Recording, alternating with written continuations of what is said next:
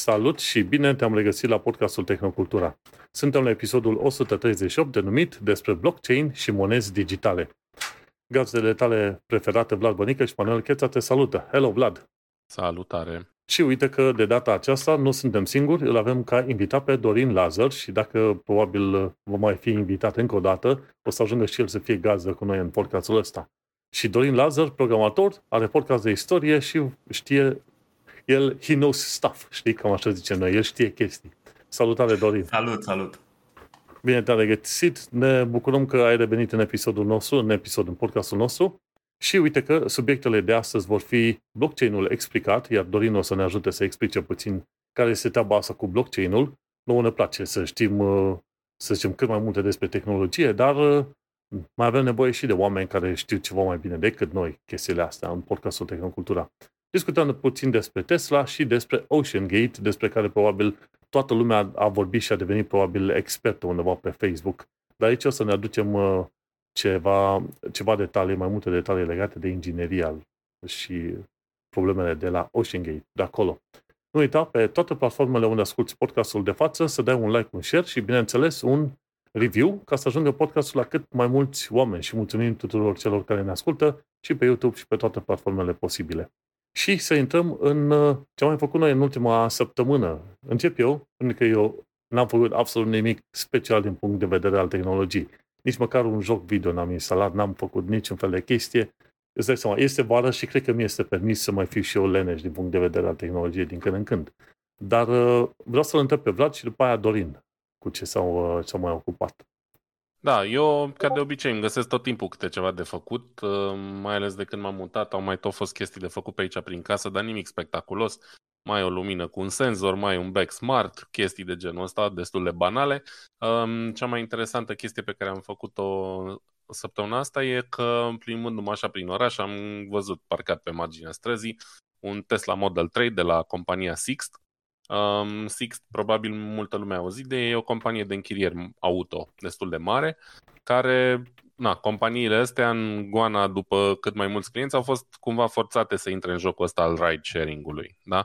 Uh, și atunci Sixt are mașini pe care le poți închiria foarte simplu prin aplicație. Nu mai trebuie să te duci la un Sixt sau să rezervi online mașina o zi, două, trei, cât ai tu nevoie.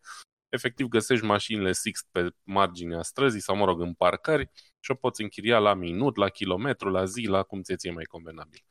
Și pentru că până acum n-am avut ocazia să conduc uh, Tesla deloc, am văzut-o, aveam aplicația deja instalată și am zis, bă, de ce nu? Așa că fain frumos m-am suit în Tesla.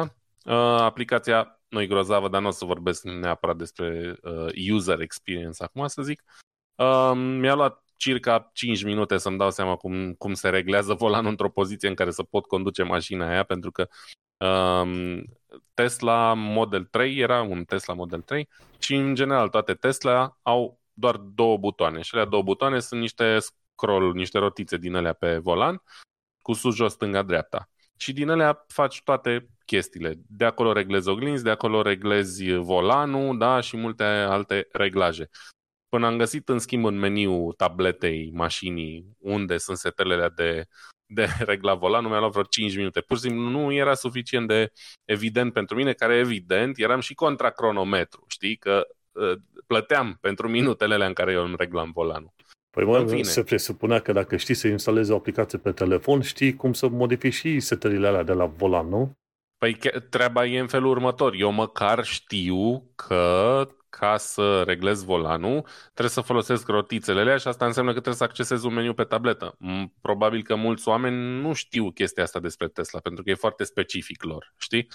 Și atunci, na, mă gândesc că pentru majoritatea ar fi și mai greu. Eu, uitându-mă la atâtea videouri pe internet legate de Tesla și așa mai departe de-a lungul anilor, să zicem că aveam uh, acest avantaj minuscul. În fine, am rezolvat-o și pe asta am luat uh, mașina la plimbare prin, pe aici, prin München. Nu e cea mai mișto, cel mai mișto loc de testat mașini, evident foarte aglomerat, uh, multe limite, uh, restricții de viteză și cumva autostrada era prea departe, nu prea aveam chef să conduc atâta. Dar uh, am dat o tură prin oraș, am simțit accelerația aia, evident nu era cea, cel mai puternic uh, model de Tesla, dar e una din cele mai puternice mașini electrice pe care le-am condus până acum. Foarte interesant, drăguț, uh, mi-a plăcut, tableta aia încă sunt așa în dubii cu ea, am uh, condus mașini cu sisteme de infotainment, cel puțin din punctul meu de vedere, mai prietenoase cu utilizatorul. Um, am vrut să încerc și autopilot, Uh, din păcate n-a mers prea bine pentru că la prima activare... Ai avut curaj, auzi mă la tine, să încerci autopilot-ul. Da, da, da, a vrut să mă arunce într-un tufiș, nu prea se împacă cu um, semnele din München de, de circulație, um, dar am fost vigilent și nu s-a întâmplat nimica. Um, poate pe autostradă e mai interesant, dar prin oraș m- mm, încă nu e chiar ce trebuie. Oricum o experiență interesantă, un test drive de jumătate de oră care m-a costat sub 10 euro. All in all, treaba asta cu ride sharing-ul pentru cineva pasionat să descopere noi mașini ca myself, da? E destul de interesant, știi? 10 euro un test drive cu, mă rog, nu orice mașină, dar cu ce au ei în flotă, o gamă destul de diversă și, na, mașini noi până la urmă. A fost fain. Cam atât. Știi cum e când ziceai de aplicație? Chiar mi-a, mi-a dus să mă aminte că probabil ți-aducă ea mașina la tine acolo. E în zona, în afara Londrei, undeva în zona de nord-vest, e un orășel micuț numit Milton Keynes și acolo se face un test. S-a făcut deja, s-a terminat testul ăla cu o firmă numită Fetch. F-E-T-C-H, Fetch. Și ce se întâmplă? Prin aplicație te bași și spui, ok, vreau ca mașina să-mi vină la punctul ăsta. Și de la, de la biroul lor, de la headquarters, sucursala lor, cineva conduce mașina remotely la, la persoana respectivă și omul se suie mașină, se duce unde vrea și își face treburile. După aia lasă mașina oriunde îi convine, după aia ăștia de la centru iau de la distanță, conduc mașina înapoi. Eu, și eu credeam că au venit cu serviciul la chiar și la tine pe acolo, dar de fapt e ceva mai clasic. Mă, e interesant. Uite, să știi că există un competitor pentru uh, Sixpin, că aici în München sunt, nu știu, cred că peste 10 companii de ride sharing între timp și există un competitor care îți poate livra mașina la domiciliu, adică ai opțiunea aia să zici vreau mașina mâine la ora 6, dar nu știu dacă fac chestia asta uh, remote sau cu șofer. Cred că nu o fac remote, Cred că regulile aici sunt mai restrictive, să zic așa, și ar fi mai greu să obțin aprobare pentru chestia asta. Știi cum e? Că ar spune GTA, MF, GTA.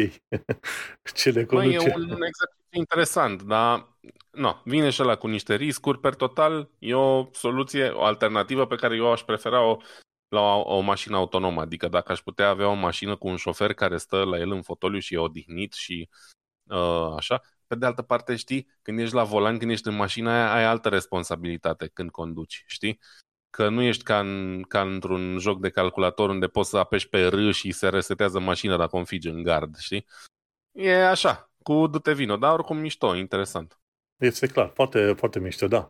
Dorin, dacă ai, uh, ai ceva să ne spui, dacă nu, mergem pe mai departe, pentru că noi, noi te-am mai avut invitat aici, cred că anul trecut, dacă stăm să ne gândim. Probabil ai avea de povestit câte lune și câte în cer. Cred că da. În ultima vreme nu am făcut foarte multe lucruri. Nici nu pot să spun că este neapărat uh, ceva deosebit. De fapt, cred că cel mai important lucru pe care l-am făcut a fost fix fix să încep să iau o pauză uh, și uh, cam asta am făcut în ultima vreme. Am citit mai mult, am cărți fizice.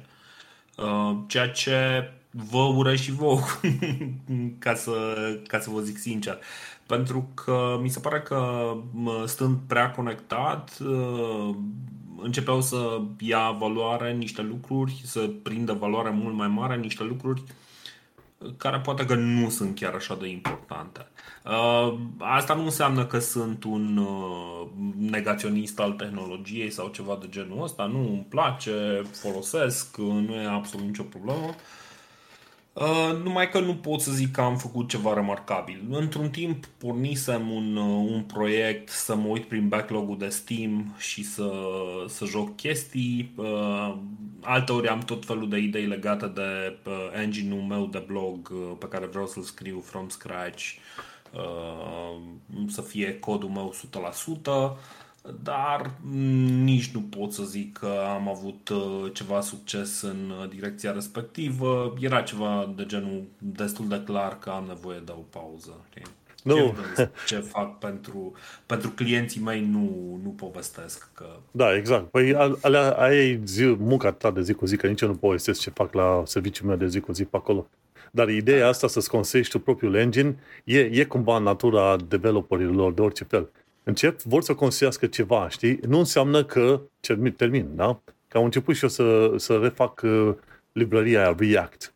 am, am început să fac un to-do list și m-am pomenit că încep să reconstruiesc librăria aia React de, de front-end. Și pe aia m-am mm. lăsat. și proiectul a rămas neterminat. Deci se întâmplă că încep multe chestii și nu le mai termin. Asta e, asta e chestia cu, cu programatorii ăștia și cu mintea aia cre- creativă, ca să zic. Bine, deci exact asta e problema, că de fapt partea asta de programare cere foarte multă resurse creative și resursele creative aș vrea în momentul ăsta să le, să le investesc într-un alt proiect. Proiect despre care o să vorbesc în momentul în care chiar o să am ceva, ceva mai consistent, mai, mai Clar. solid. De... O, să, o să ne anunți tu, o să ne anunți când e, când e vorba pe acolo. Și apropo de notificări, că vreau să vin acolo, am oprit aproape toate notificările posibile de pe telefon, doar băncile, ca să fiu notificat în caz că sunt în tranzacții, mm-hmm. doar de la SMS-uri și apeluri. Atât. Nimic altceva nu primesc notificări în telefonul uh, ăsta al meu. Și am, am început să citesc foarte bine. Cărți fizice. Dincolo, efectiv scap de, de gălăgia aia de pe social media, de orice înseamnă, de la e mail mm-hmm. tot ce vrei tu. Și te calmezi liniștit, citești cărțile tale preferate, am cărți fizice și vreau să mă lau puțin că am citit vreo 35 de cărți în ultimul an de zile. Și acolo merită să-ți petești timpul citind cărți, având mintea calmă și liniștită, nu când te-ai trezit uh, prime, prima dată dimineața, 7, 17 notificări, 23 de e mail și jumătate dintre ele despre cine pe cine, pe cine a omorât sau față de asta, știi? Așa că nu, taie bine, totul. Bine, eu, eu cred că deja suntem în 2023, suntem într-o zonă în care uh, întreaga societate are un pic mai multă maturitate legată de uh, de consumul de social media. Adică, sigur, o să ai întotdeauna copii care sunt uh, ahtiați după TikTok și o să stea pe TikTok și o să te enerveze tot drumul până la ora de cu trenul. Uh, dar uh, asta nu înseamnă neapărat că toată lumea este așa și că din ce am observat, oamenii sunt un pic mai cumpătați decât erau acum vreo 5 ani, să zicem. Uh, eu, de exemplu, uh, reacționez la notificări, dar, într-adevăr, notificările le țin uh, pe, pentru canalele unde chiar uh, uh, nu sunt deranjat decât de lucruri care sunt destinate mie, real mie. Uh, de asta, de exemplu, în ultima vreme mi-am scos Twitter de pe telefon. Într-o vreme foloseam Twitter uh, și luam destul de în serios. Dar acum nu mai pot să în serios pentru că a devenit deja uh, cu niște limitări la nivel de student de anul 2 care încă, încă nu se gândește să-și facă un proiect pentru, pentru lucrarea de licență și atunci face ceva care să nu fie nici ceva extraordinar și atunci, da, într-adevăr, pui niște limitări de genul ăla. Uh, nu știu, sunt multe lucruri pe care le putem vorbi despre, despre treaba asta. În fine, uh, ca idee, în general m-am și învățat așa cu un pic de nesimțire să ignor notificările. Pentru că E un skill pe care trebuie să ți-l construiești în social media, nu? Să, să ignori efectiv cele mai multe notificări. Da? Te întreabă șapte mm-hmm. prieteni în fiecare zi ce faci. Păi nu știu ce să fac. Bine, din fericire eu sunt mai grumpy așa și nu, nu mă întreabă lumea ce faci. Uh, și nu, nu prea își pierde timpul cu mine în felul ăsta. Dar, nu știu, voi cum simțiți? Adică voi chiar mai simțiți nevoia aia urgentă de a răspunde la o notificare în momentul în care țineți mobilul în mână? Mă, um, zi Vlad, zi tu, să... că după aia zic și eu. Hai să zic și eu că am fost mai tăcut și e un subiect care uh, mă interesează extrem de mult. Um, eu, cum să zic, eu notificări din alea care gen chiar să mă agaseze, da? adică audio și sau vibrații, nu am la aproape nimic, doar la mail, calendar și evident apeluri telefonice. Uh-huh. Telefonul meu e pe vibrații din circa, nu știu, 2009, deci eu nici nu știu cum îmi sună telefonul, la mine e exclusiv pe vibrații. Um, am un Apple Watch, pe Apple Watch la fel primez notificări pentru mail, apel și SMS, atât. Am notificări silențioase pentru câteva grupuri de, uh, nu social media, ci de WhatsApp, Telegram, etc. Pentru că nu, sunt aici departe de prieteni și îmi place să comunic cu ei atunci când, uh, când pot cât mai des. Deci chestia aia o fac, dar iarăși nu sunt niște notificări uh, din ele intruzive, să zic așa. Um, n-am considerat niciodată că e util să am notificări pentru rețele sociale, n-am avut niciodată pentru Facebook, a, mai am acum pentru Instagram, dar tot cu scopul a, a devenit cumva o modă printre uh, anumite cunoștințe de ale mele să-mi, să-mi scrie pe Instagram, lăsând la o parte un share de reel. Um, pur și simplu îmi scriu pe Instagram ca pe WhatsApp sau ca pe Telegram și mie nu-mi place asta, dar n-am de ales, na. Trebuie să pot da. să reacționez, altfel reacționam după două, trei zile. Am văzut că Instagramul a luat foarte mult din, din niște zone pe care chiar nu mă așteptam, gen uh, instant messaging. Uh, foarte mulți uh, tineri uh, se duc pe Instagram, probabil și pentru că au pe acolo niște filtre ceva mai sofisticate. Dar, într-adevăr, și eu am fost uimit să aflu că lumea vorbește pe Instagram, lumea își dă contactul pe Instagram, Uh, și uh, am văzut la vedete chestia asta, că ea ea de, uh, contact me on Instagram și uh, vorbesc între ei în felul ăsta.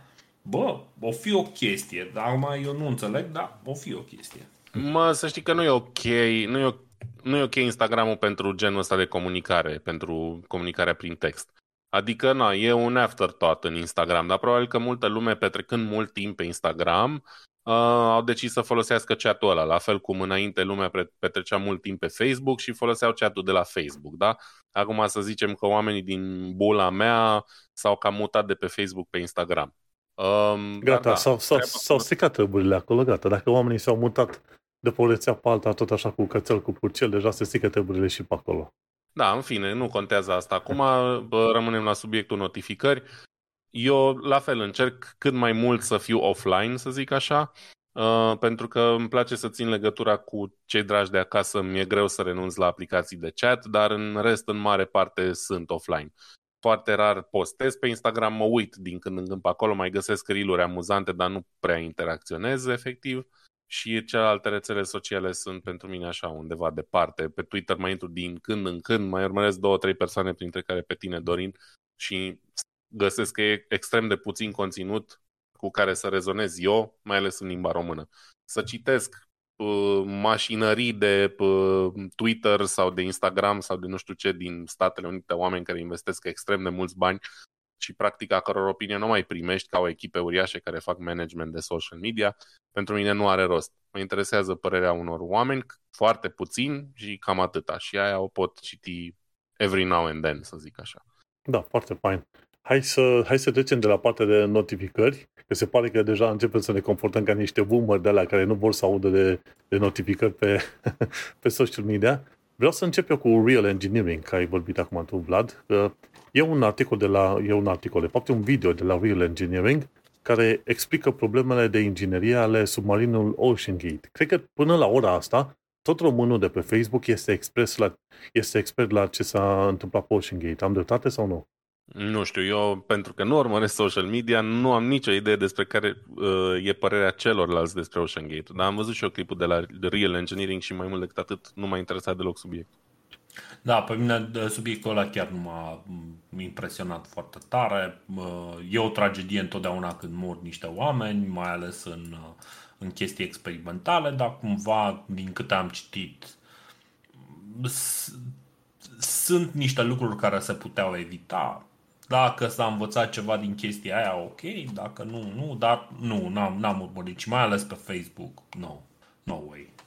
Eu, eu asta să le urmăresc pe Twitter așa și asta pentru că Real Engineering a publicat de chestia asta, după aia omul de știință britanic mutat în Cehia numit Thunderfoot, asta contului de YouTube și să nu uităm că sunt, uh, sunt pasionat de inginerie, chiar dacă îmi place web development și jocuri video și asta, dar sunt și pasionat de inginerie în genere, înțelegi? Deci, mie dacă vii și îmi, îmi arăți un cui care face o chestie mai specială din materiale, eu o să fiu groaznic de impresionat de un cui, efectiv. Mă pot impresiona cu un cui care face ceva mai altfel, știi, de față de cuile normale, știi? Și de-aia m-a interesat acum, îți dai seama, în podcastul ăsta discutăm fiecare cam despre ce îi place lui. Și la chestia asta cu submarinul Ocean Gate, de fapt, se pare că ajunseseră la, la o adâncime de cât? De 1000 de metri și atunci au auzit o bubuitură puternică și și-au dat seama, ok, că sunt ceva probleme, sunt ceva probleme mari cu acest uh, submarin. Și efectiv Ocean Gate este un submarin micuț, pardon, era un submarin micuț, din asta turistic, ca să zicem, care a fost folosit de mai multe ori ca să meargă la o adâncime de vreo 5.000 de metri, acolo unde este Titanicul. Efectiv, că oamenii ăștia ce făceau cu, cu acest uh, submarin era să se scufunde până la nivelul Titanicului și să facă turism acolo, efectiv. Și nu, nu știu cât de simpatic este să faci turism la un loc de mormântare a unor oameni, dar asta e altă problemă. Problema principală cu acest submarin este că nu au vrut să facă teste clasice, specifice legate de submarin, pentru că foloseau niște materiale compozite. Și treaba care este? Din uh, filmulețul respectiv o, să, o să-ți dai seama că problema mare a fost într-adevăr de management, nu neapărat de tehnologie, că tehnologie există. Managementul, inclusiv uh, liderul sau șeful firmei respective, care a murit și el în accident, i-au refuz, refuzat să facă testele inginerești specifice pentru chestii de submarine obișnuite, zicând că tehnologia e mult prea nouă și mult prea simpatică și mult prea interesantă ca să fie supusă unor teste, să zicem, clasice. Ai, ori problema principală este că tu chiar trebuie să ai mai multe asemenea teste, mai ales când ai o tehnologie nou, fondată și netestată. Ce și n-au testat? Și ce n-au testat în primul și în primul rând e faptul că submarinul respectiv fiind făcut din, din o bună parte din uh, materiale compozite, materialele compozite sunt bune la tensiune, când le întingi, când tragi de ele, dar nu sunt bune la comprimare. Da? Betonul, de exemplu, e bun la comprimat. Pui pe el și pui pe el pe bandă rulantă, pui mii și mii de tone. Dar, uh, în schimb, uh, când este vorba de materiale astea compozite, când le presezi prea mult, încep să se, se rupă bucățele din ele și tot ce ar trebui la un moment dat la presiune foarte mare este să se rupă anumite bucățele. Ori când intri la 1000 de metri și mai jos în apă, îți dai seama că submarinul respectiv este comprimat, decomprimat, comprimat, decomprimat, mai, mai devreme sau mai târziu apar fisuri. Și aia s-a întâmplat atunci. Când au ajuns la 1000 de metri, pup, fisura și atunci a avut loc o implozie puternică. Și Thunderfoot, pe canalul de YouTube, a explicat, de fapt, din ce cauză a avut loc acea explozie și cât de repede s-a manifestat. Și la fel, eu sunt pasionat de chestiunile astea destul de obscure, chiar și de știință, pentru că înainte de podcastul Tehnocultura a fost Tehnocultura Sidecast. Am făcut 38 de episoade acolo, numai, pe, numai că fiind podcast de, de știință, trebuia să explici cât de cât exact cam ce e pe acolo și dura destul de mult să fac research Și de aia, din când în când mă mai întorc la ceva, la chestiuni de genul Thunderfoot. Și, în principiu, toată lumea ar fi zis că la o adâncime așa de mare, presiunea ar fi fost cea care distruge, să zicem, un submarin când apare o gaură în el sau ceva. Dar, de fapt, problema principală este că la adâncimi din ce în ce mai mari, apa la un moment dat începe să fie comprimată. În principiu, ce știm noi despre apă este că este un fluid care nu poate fi comprimat. Dar adevărul e că dacă ai suficient de mari presiunile, atunci poți să comprimi și apa ajunge să se comporte ca un arc. Da? Și atunci ce se întâmplă? În momentul în care apă comprimată la presiune foarte mare dă la un moment dat de o bucată de aer, o bulă de aer, se decomprimă ca un aer, ca un arc. Și tipul ăsta, Thunderfoot, chiar a făcut și calculele pe acolo și a spus că în momentul în care a apărut ruptura în, în acel submarin, apa s-a decomprimat și a creat așa un val din ăsta, un val de decompresie, cât care se deplasa, un val de apă, pardon, un, val, un zid de apă, care se deplasa, deplasa cu cât? De 5 ori viteza, viteza sunetului în aer.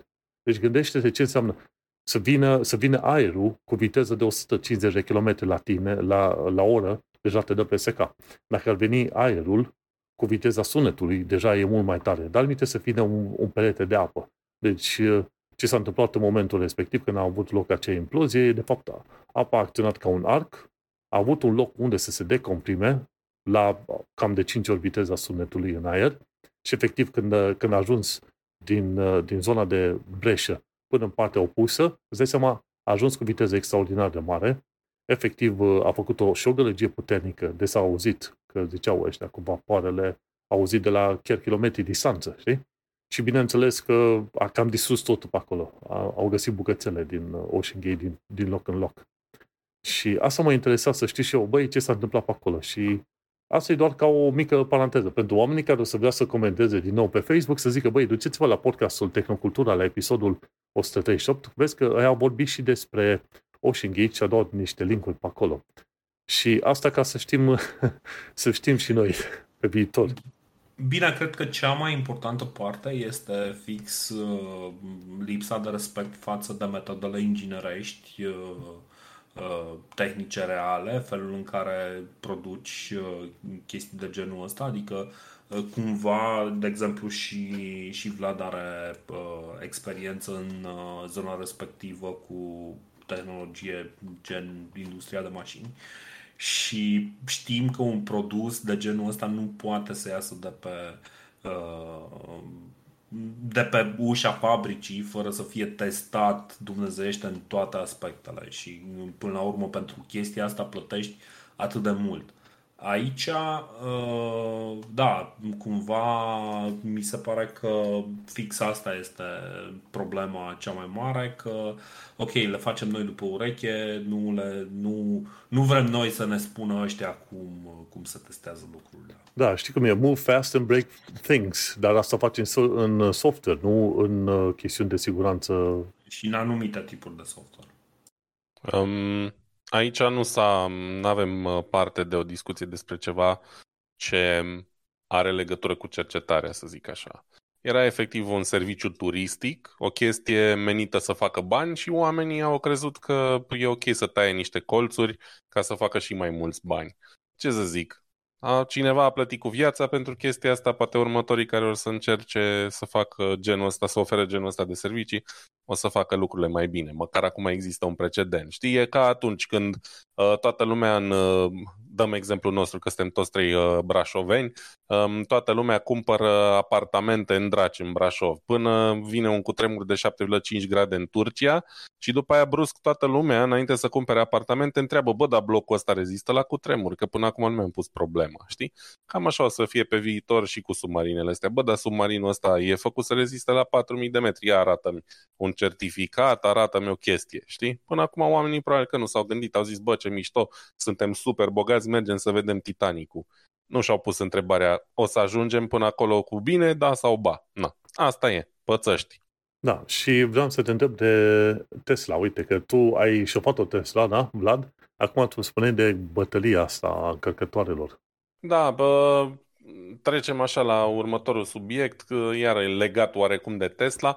E un subiect destul de interesant pentru cine e interesat de automobilul electric, pentru că um, noi am mai vorbit despre cum Tesla are o rețea proprie de încărcătoare foarte mare și foarte bună, să zicem așa, în ideea în care um, experiența de încărcare e destul de uh, lipsită de bătăi de cap față de toate celelalte um, stații de încărcare particulare, să zicem așa, sau third party, um, unde am văzut nenumărate clipuri, indiferent că vorbim de Statele Unite, Europa, Canada, etc., cu oameni care au probleme la încărcare. Și multă uh, lume s-a întrebat, bă, de ce nu preia lumea chestii de la Tesla. Multă vreme Tesla a zis, bă, noi nu vrem să dăm nică, nimănui tehnologia asta, da? rămâne doar pentru noi și mașinile noastre au apărut organismele uh, europene care au zis, și americane, care au zis, bă, nu e ok ca voi să aveți o rețea atât de vastă, care evident a fost făcută cu sprijinul autorităților, n-a fost făcută 100% pe cheltuiala Tesla, da?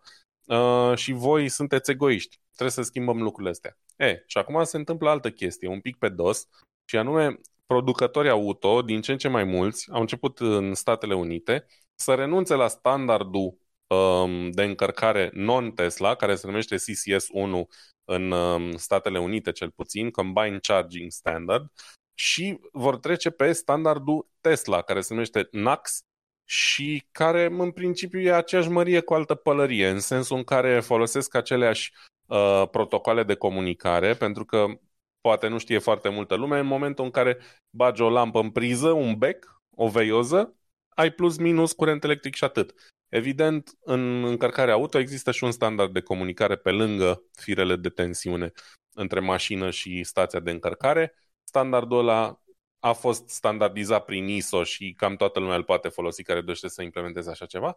Și acum, uite, Ford, General Motors, Volvo și Rivian vor lua de la anul sau peste 2 ani, um, vor trece pe standardul ăsta Tesla. Asta înseamnă că ar trebui să se întâmple niște chestii. Ar trebui ca ei să uh, își schimbe porturile de încărcare de pe mașină în porturile Tesla, care arată diferit, da? deci nu sunt uh, intercompatibile, că nu intră dânsa în trânsa.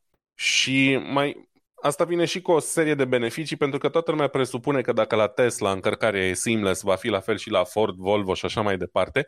Asta rămâne de văzut, încă nu avem de unde să știm noi. Și mai vine și cu o problemă de natură fizică, în sensul în care um, încărcătoarele Tesla sunt hardwired, adică au un cablu prins fix în încărcător cu mufa specifică Tesla în capăt. Asta înseamnă că dacă vrei să încarci alt tip de mașină, s-ar putea să ai o problemă pentru că toate Teslele au portul de încărcare în același loc, în stânga-spate, am impresia, în spatele farului. Și atunci știi că parchezi mașina cu spatele la încărcător și firul va ajunge până uh, unde ai tu treabă cu el. Ceilalți producători au pus care mai de care în poziții mai dubioase și mai stupide încărcătorul, uh, portul ăla de încărcare. De la fix sub sigla față, pe aripă, în spatele aripii, nu știu unde. Fiecare cum l-a tăiat capul fără noimă, efectiv. Și acum există problema, bă, ce ne facem dacă nu ne ajung cablurile, știi? O să umble lumea cu prelungitoare după ei și așa mai departe.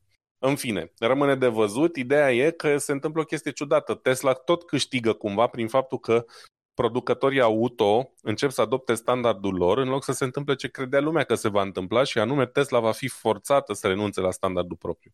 Știi? Asta e un pic diferit și până la urmă e un lucru bun. Adică dacă ăștia de la Tesla au reușit cumva ca prin munca lor software să facă niște stații de încărcare mult mai bune, mult mai fiabile, fără probleme cu aplicația, cu plata, cu nu știu ce, cum să zic, e perfect, știi? Cine, cine oferă serviciul cel mai bun câștigă aici. Um, rămâne de văzut când va veni chestia asta și în Europa, pentru că și pe aici există o rețea destul de mare de superchargere Tesla, pe care le mai văd din când în când când opresc pe autostradă în drumurile mele și care sunt 90% din timp goale. Și sunt curios ce se va întâmpla în momentul în care mult mai multe mașini vor putea încărca acolo. Vor mai fi goale? Se vor supăra oare clienții Tesla că nu mai au ei loc să-și încarce Tesla? Iarăși, multe discuții, multe necunoscute, dar per total o, o chestie interesantă, să zicem așa. Știi cum eu mă gândesc că dacă până la urmă a devenit standard, ceea ce se pare, înseamnă că și clienții Tesla pot fi fericiți. De ce? Asta înseamnă că cumva există un extra avantaj pentru Tesla și extra avantajul ăsta va ajuta firma Tesla să existe pe mai mulți ani în continuare pe acolo. Și zic, băi, dacă totuși e un standard făcut, atunci putem să avem garanția că vom avea mai multe modele de mașini și că vom putea fi și noi, fi servisați pe mai mulți ani, nu? Că fiecare om care și-a mașină nu și-a pentru un an, doi, și-a pentru 50 ani sau chiar mai mult. Asta era în trecut, lucrurile se cam schimbă între timp, mașina devine un obiect de consum pe care dacă ar fi după producătorii auto l-am schimbat la fel ca pe telefon la maxim 2 ani. Dar, na, un telefon e 1000 de euro, o mașină între timp se apropie de 100 de mii, una bună. Vom vedea. Oricum, e mișto că se fac, nu știu, se întâmplă lucruri de genul ăsta, știi? Există concurență între un standard uh, implementat de autorități și un standard uh, implementat de privat, știi? Și asta e o chestie mișto. E, e bun așa. Păi, hai să trecem și noi la, la subiectul mare al zilei, ca să zicem așa. Că... Stai, stai, ia, stai un pic, zi. vreau să zic și eu ceva despre Tesla. Eu nu cred uh, că mașinile electrice o să funcționeze real până nu își pun toate pantograf. Uh, devin mai mari, să poată căra mai mulți oameni și Se eventual le punem pe, pe o cale uh, separată. Exact, da. Și adică pentru e... asta avem deja trenuri, tramvaie și ce mai exact. vrem, da. Deci e un, o chestie validă cu care sunt parțial de acord, de ce nu? Uh, băi, nu știu, deci am fost în, uh, în Elveția și de fiecare dată când mă întorc de, din Elveția parcă plâng uh, câteva zile pentru că văd acolo cât de bun poate fi făcut transportul în comun Uh, înțeleg că sunt niște costuri și este și o tradiție care, care merge un pic în spate, dar când vezi cât de bun poate fi făcut, uh, că ai orice sătuc aproape care are, uh, care are uh, gară de tren și mm, totul e destul de legat încât e ceva de genul, bă, nu știu de ce nu putem să avem. Să avem chestia asta la, la un... Uh, la un nivel mai, uh, mai mare, să-l avem la toată lumea. Da, Elveția e o excepție uh, de urmat, să zicem, din punctul ăsta de vedere. Eu am fost de mai multe ori acolo și, într-adevăr, e impresionant. De fapt, eu de multe ori când mă duc în Elveția, mă opresc la câte o barieră și aștept să văd ce trenuri mai vin, că tot timpul uh, sunt chestii interesante pe acolo. Mm. Dar, într-adevăr, uite, și nemții au o problemă, dar acum deviem de la subiect, așa că o să zic foarte pe scurt, și nemții au o problemă prin faptul că nu mai reușesc să aibă niciun tren punctual de multă vreme încoace. Toate trenurile au întârziere, de regulă foarte mari, adică foarte mari însemnând la un sfert de oră încolo, uh, multe trenuri anulate din motive de whatever, ei mint oricum, uh, n-are rost să zic eu ce e adevărat sau nu, um, dar um, ideea e că se pune din ce în ce mai des problema, bă, de ce nu învățăm de la prietenii, frații noștri elvețieni, pentru că lor nu le întârzie trenurile. Și o anecdotă pe care cred că am mai povestit-o și aici în podcast e că elvețienii au renunțat să mai trimită unul din trenurile lor către München din cauza că de mai bine de un an trenul ăla n-a putut fi punctual din cauza infrastructurii germane și au zis, bă, noi nu putem. We can't cope with that, da? Pe noi ne doare dacă trenurile nu sunt punctuale și dacă trenul ăsta nu poate fi punctual, nu are rost să-l mai trimitem către voi. Aoleu, trebuie să doară, trebuie să doară în partea aia, nu? Că germanii sunt știuți cu precizie. Asta e, iarăși, este, cum să zic, o legendă urbană. Eu sunt de aproape 5 ani în Germania și n-am avut parte de punctualitate niciodată în niciun domeniu din partea nimănui. Deci luați-vă gândul de la punctualitatea germană. Elvețiană există, germană exclus. Cred că, cred că e o chestie de prin anii 70 care era de fapt despre Germania din anii 30, dar nu mai comentăm acolo. Da, da, da, se poate, da. Oamenii încă cred în chestia asta, au aud și eu des când mă duc acasă și mă puvnește râsul. uh, în fine. Bun, uh, acum, Manu, Uh, tu în momentul în care mi-ai scris și m-ai întrebat Eu uh, prima oară vroiam să, să vin să discutăm în momentul în care tu rămăsese de unul singur Și am zis, bă, hai să-ți țin de urât uh, să, să nu fii de unul singur acolo să vorbești dar tu ai zis, bă, ok, super, haide să vorbim despre blockchain. Și recunosc că m-am blocat. În da, că... ți-am aruncat cap capcana, hai, ia, ia de aici. Da, da, da, da. E, e ceva de genul, bă, ok, dar stai un pic să mă informez înainte. Că nu, nu pot să mai vorbesc, adică după ce am învățat cum să face podcastul de istorie, nu mai pot să vorbesc despre un subiect mai pe larg, fără să mă ocup un pic de problemă, să intru mai adânc în, în detalii. Uh, după care am stat să mă întreb, mă, dar este 2021? Ce s-a întâmplat? Uh, de unde e interesul ăsta pentru Bitcoin? Pentru că văd că foarte multă lume, de fapt, și-a mutat uh, atenția înspre alte zone, în special înspre AI și pe zona asta de electrice, dar în special în zona de AI Uh, eu, sincer, de-abia aștept să treacă trendul ăsta, să vorbim mai puțin despre AI și despre nesiguranța oamenilor la locul de muncă și, eu și despre ce înseamnă și despre ce înseamnă de fapt pentru societatea în general. Uh, și într-adevăr e un pic cam prea devreme să vorbim despre AI pentru că nu putem să vorbim decât despre ce a apărut și nu putem să vorbim despre impact. Uh, dar cumva blockchain, din punctul meu de vedere, este o chestie care, uh, despre care putem să vorbim pentru că, iarăși, din punctul meu de vedere, e o chestie relativ moartă. Nu zic neapărat că uh, este omorâtă complet, nu mai e valabilă, nu mai funcționează nimic, numai că țepele mari s-au dat în, în zona de cripto și uh, au mai rămas oamenii care încă speră, încă visează că o să ajungă Bitcoin la un milion de dolari. Ceea ce... Auzi, să fac o mică paranteză. Eu chiar mă uitam în contul, în contul meu de Coinbase, tot ce am acolo e căzut cu 70%. Bă, da, știi cum, mă pot bucura că am vreo 3 milioane de Shiba Inu, te rog frumos, deci da, am foarte mulți Shiba Inu. Uh, o să vorbim un pic uh, și despre chestiile astea, dar tu, tu ai spus o altă uh, chestie și aia mi s-a părut de fapt mai interesant. Hai să vorbim despre aspectele tehnice ale, ale Bitcoin și uh, să, să demitizăm un pic uh, noțiunile astea pe care le-am tot auzit, blockchain, uh, smart contracts, uh, NFTs, uh, chestii de genul ăsta.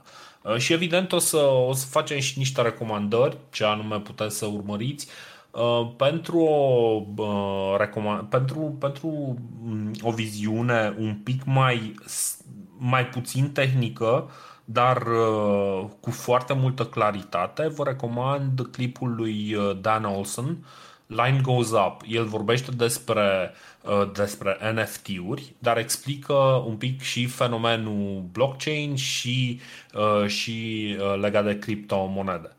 Noi o să intrăm un pic mai în detaliu acum, însă vă, vă recomand clipul ăla, este în engleză, evident, și ăla cred că explică din punct de vedere social mult mai bine decât orice am putea să zicem noi. Bun, acum, chestiile tehnice. Ce este criptomoneda, ce este blockchain, ce este și de ce avem nevoie neapărat în, în zona digitală de uh, tehnologia asta. Uh, auzi, până încep să spui tu și să-ți mai tragi puțin aer așa, să, să mai așa, așa să respiri, vreau să pomenez vreo trei chestii de, de care am pomenit noi legat de blockchain la podcastul ăsta.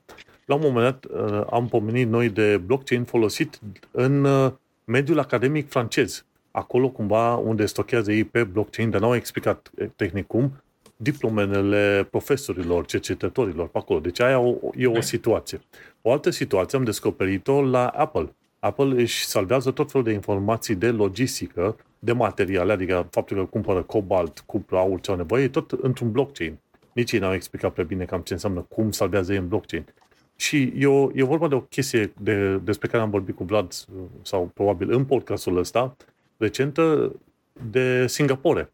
E Amazon cu Singapore au uh, lucrat în momentul de față, sau lucrează încă, la un fel de monedă digitală pentru Singapore. Știi? Și o monedă pur și simplu digitală, să se, din ce am înțeles, să se folosește de blockchain ca să poți face plata pentru produse în moneda aia digitală. Și astea trei puncte uh, de care am pomenit eu mă, mă intrigă așa din punct de vedere a blockchain și cumva este bine să fii și puțin mai contrar uh, trendului. Dacă se discută de AI acum, eu vreau să discut despre blockchain, știi? Ok, bun. Hai să vorbim atunci ce este blockchain-ul. Uh, blockchain-ul este, așa cum îi spune denumirea din engleză, un lanț de blocuri. Da? Nimic, uh, nimic foarte complicat. Este, cred că e prima structură de dată pe care o înveți în momentul în care Uh, în care înveți un pic de programare, în sensul că e vorba de o listă simplu înlănțuită, de fapt e dublu înlănțuită, unde ai, uh, ai un obiect și ai atașat o adresă care este practic unde este obiectul următor. Pur și simplu asta este. Acum, uh, ce are uh, deosebit acest uh, blockchain? În primul rând că acest blockchain nu are o adresă fixă, nu este într-un loc într-un loc unic. Da? Deci asta e o structură de date care este cumva împărțită între mai multe calculatoare, mai multe sisteme, undeva la câteva zeci de mii de, de sisteme. Uh, care uh, păstrează această structură de date și care în cazul Bitcoin, și vom explica un pic pe Bitcoin pentru că Bitcoin este cel mai simplu de, de explicat, în cazul Bitcoin, uh, practic sunt nodurile astea care țin, uh, țin tot, tot lanțul respectiv de date și ăla practic țin minte toate tranzacțiile care s-au făcut vreodată în bani, prin sistemul Bitcoin. Și asta este. În momentul în care tu vrei să afli câți bani are uh, Gheorghe, care Gheorghe vrea să-ți plătească ceva, da? Tu trebuie să te uiți prin tot lanțul ăla și poți să-l parcurgi, mergi de la bloc la bloc, bloc la bloc, vezi toate tranzacțiile lui Gheorghe, îți dai seama câți bani are și îți dai seama dacă Gheorghe poate să-ți plătească uh, suma respectivă. În momentul în care poate să-ți plătească suma respectivă, excelent, putem să facem chestia asta uh, și, și o facem. Deci este, cam asta este logica din, din spatele blockchain-ului. Da? Deci e o listă simplu înlănțuită în care ai niște blocuri de date și uh, ai niște linkuri uh, către, către următoarele blocuri de date. Acum, detaliile tehnice exacte, cum anume reușești să identifici uh, blocurile respective, aici sunt, uh, sunt chestiile cu adevărat, uh, cu adevărat interesante. Dar, în principiu, este vorba de această bază de date care, fiind ceruită între 20.000, 40.000, 60.000 de oameni, uh, este foarte greu de modificat. Pentru că e ceva de genul, bă, ca să modificăm ceva, inclusiv ca să modificăm ceva din trecut, um, o să trebuiască să ne punem de acord cel puțin jumătate plus 1. Da? Jumătate plus 1 să ne punem de acord că de fapt lanțul ăsta arată în felul ăsta. Știi? Și uh, asta este ceea ce se numește metoda de consens. Metoda în care se ajunge la un consens că uh, blockchain-ul, că toate tranzacțiile din lume, că aici e partea un pic, uh, un pic ieșită din comun, că toate tranzacțiile din lume arată într-un fel, s-au făcut într-un anumit fel și o să fie uh, o să fie uh, da, o să fie menținută în, uh, în stilul respectiv. Acum, uh, de ce e nevoie de toată chestia asta? Uh, în primul rând, um, asta este, de fapt, foarte mulți au remarcat treaba asta. Asta este, de fapt, o bază de date oarecum read-only. Adică faci un efort foarte mare să scrii în baza asta de date, o distribui către mai mulți și din momentul respectiv baza asta de dată devine read-only. Da? Nu mai știu, acum cred că are undeva la vreo 600 de giga sau ceva de genul Știu că ultima oară când vorbeam cu Vlad pe aici, parcă era vorba de cât 100-200 de giga, știi, dar mai a crescut de atunci, îți dai seama. Da, nu, nu mai știu exact suma. În fine, este, este suficient de mare, dar ne gândim, ă, lumea se gândește că în timp ă, baza asta de date nu o să crească mai mult decât ceea ce este ă, fezabil să ai pe un sistem de ăsta care, care participă în, în sistemul, să zicem, în sistemul de finanțe Bitcoin. Da? Deci că o să ajungă să aibă un tera sau 2 tera, ok, asta încă se poate rezolva, chiar și acum se poate rezolva uh, cu niște storage în plus și până o să se ajungă ca uh, lanțul să fie de 2 tera, poate că o să avem storage de 10 tera fără, fără, fără nicio problemă, știi? Și atunci nu este absolut nicio problemă. Bun, acum eu v-am vorbit despre uh, blockchain-ul ăsta și teoretic asta e tot. Adică, serios, asta este tot și uh, cumva uh, eu când am început să fac research-ul am rămas uimit că, bă, stai un pic, dar doar asta, adică atâta, că sunt niște blocuri. Uh, șmecheria e, ca de obicei, în detalii. Și, de fapt, uh, este în acea particulă cripto din uh, numele de criptomonedă. Da? este faptul că totul se învârte, toată logica asta se învârte în jurul uh, uh, practic criptării, în, în jurul ideii de criptare și în jurul sistemului de uh, criptare cu cheie publică, deci uh, criptare asimetrică. În sensul că tu, de exemplu, ai o cheie publică pe care o vede toată lumea, și toată lumea poate să uite și să verifice, să decripteze un mesaj pe care tu l-ai criptat, dar pentru criptare tu folosești cheia ascunsă pe care nu o dai nimănui, da? Uh, și uh, cheia publică o folosești pentru decriptare, o folosești pentru a vedea informațiile dinăuntru. Dacă nu-ți reușești decriptarea, atunci Na, ghinion înseamnă că uh, de fapt mesajul nu vine de la tine, vine de la altcineva. Cam, uh, cam uh, cum funcționează comunicarea HTTPS, nu? Securizată pe web, nu? Cam așa, da, numai că acolo e un sistem de certificate. În fine, ca idee, cam asta este. Trebuie să știi cum arată, să zicem, amprenta digitală a sistemului la care te conectezi și ăla îți trimite uh, criptat cu ce are el în interior și tu decriptezi și vezi că într-adevăr sistem de, uh, mesajele vin de la, uh, de la acel, uh, acel partener care este real acel partener. Uh, oricum și sistemul respectiv poate fi, uh, poate fi păcălit. Da? Uh, bun.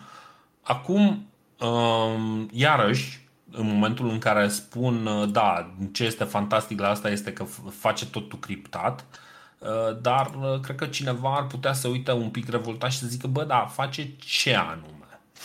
Da?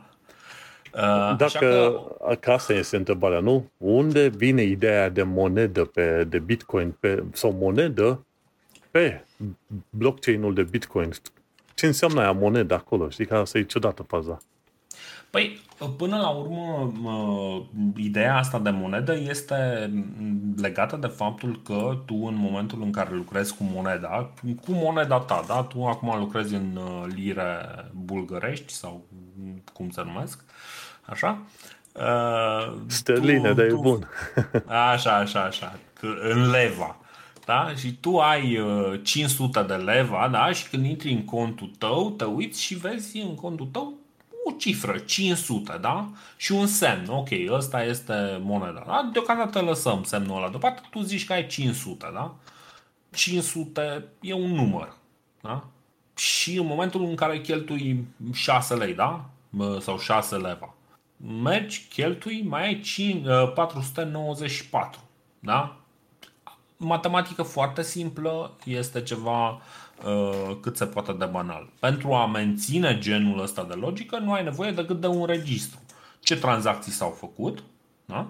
Uh, și, na, uh, fiind, uh, fiind sistemul ăsta descentralizat, dar o să vorbesc un pic cei cu descentralizarea asta, de unde obsesia pentru descentralizare, fiind sistemul descentralizat, nu poți să ai un singur loc unde să zică, da mă, omul ăsta are 500 de, uh, de dolari. Nu, zice doar că ai cheltuit atâta, ai primit atâta și uh, cineva care chiar vrea să afle cât, cât are altcineva, trece prin toate tranzacțiile și vede exact uh, care sunt uh, sumele.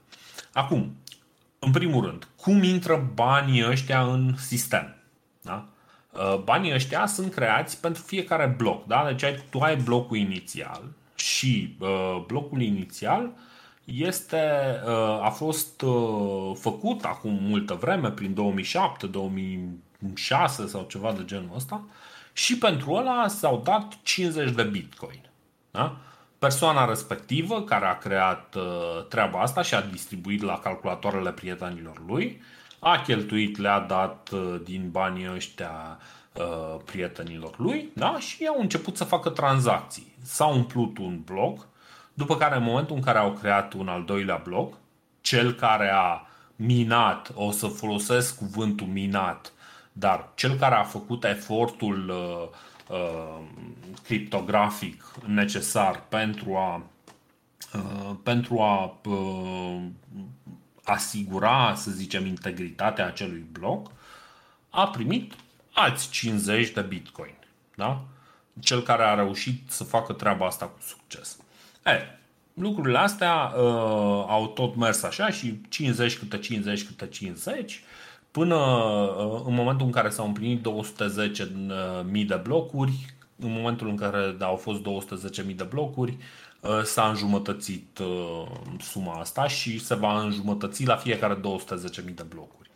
Uh, de asta se zice că toți bitcoinii, care sunt maxim 21 de milioane, o să fie minați în 2140 sau ceva de genul. Hai că e bun și atunci un bitcoin, un bitcoin la vremea respectivă chiar ar trebui să valoreze un milion, nu? Păi ar trebui dacă, dacă sistemul ăsta mm, piramidal uh, funcționează în continuare, dar am suspiciunile mele că nu, nu funcționează. Uh, bun, deci așa, așa s-au făcut, da? Și practic uh, toate tranzacțiile respective, până la urmă toți banii ăia sunt, uh, sunt originați în metoda asta de creare, da? Fiecare, la crearea fiecărui bloc se mai pun niște bani și se mai adaugă niște bani în sistem.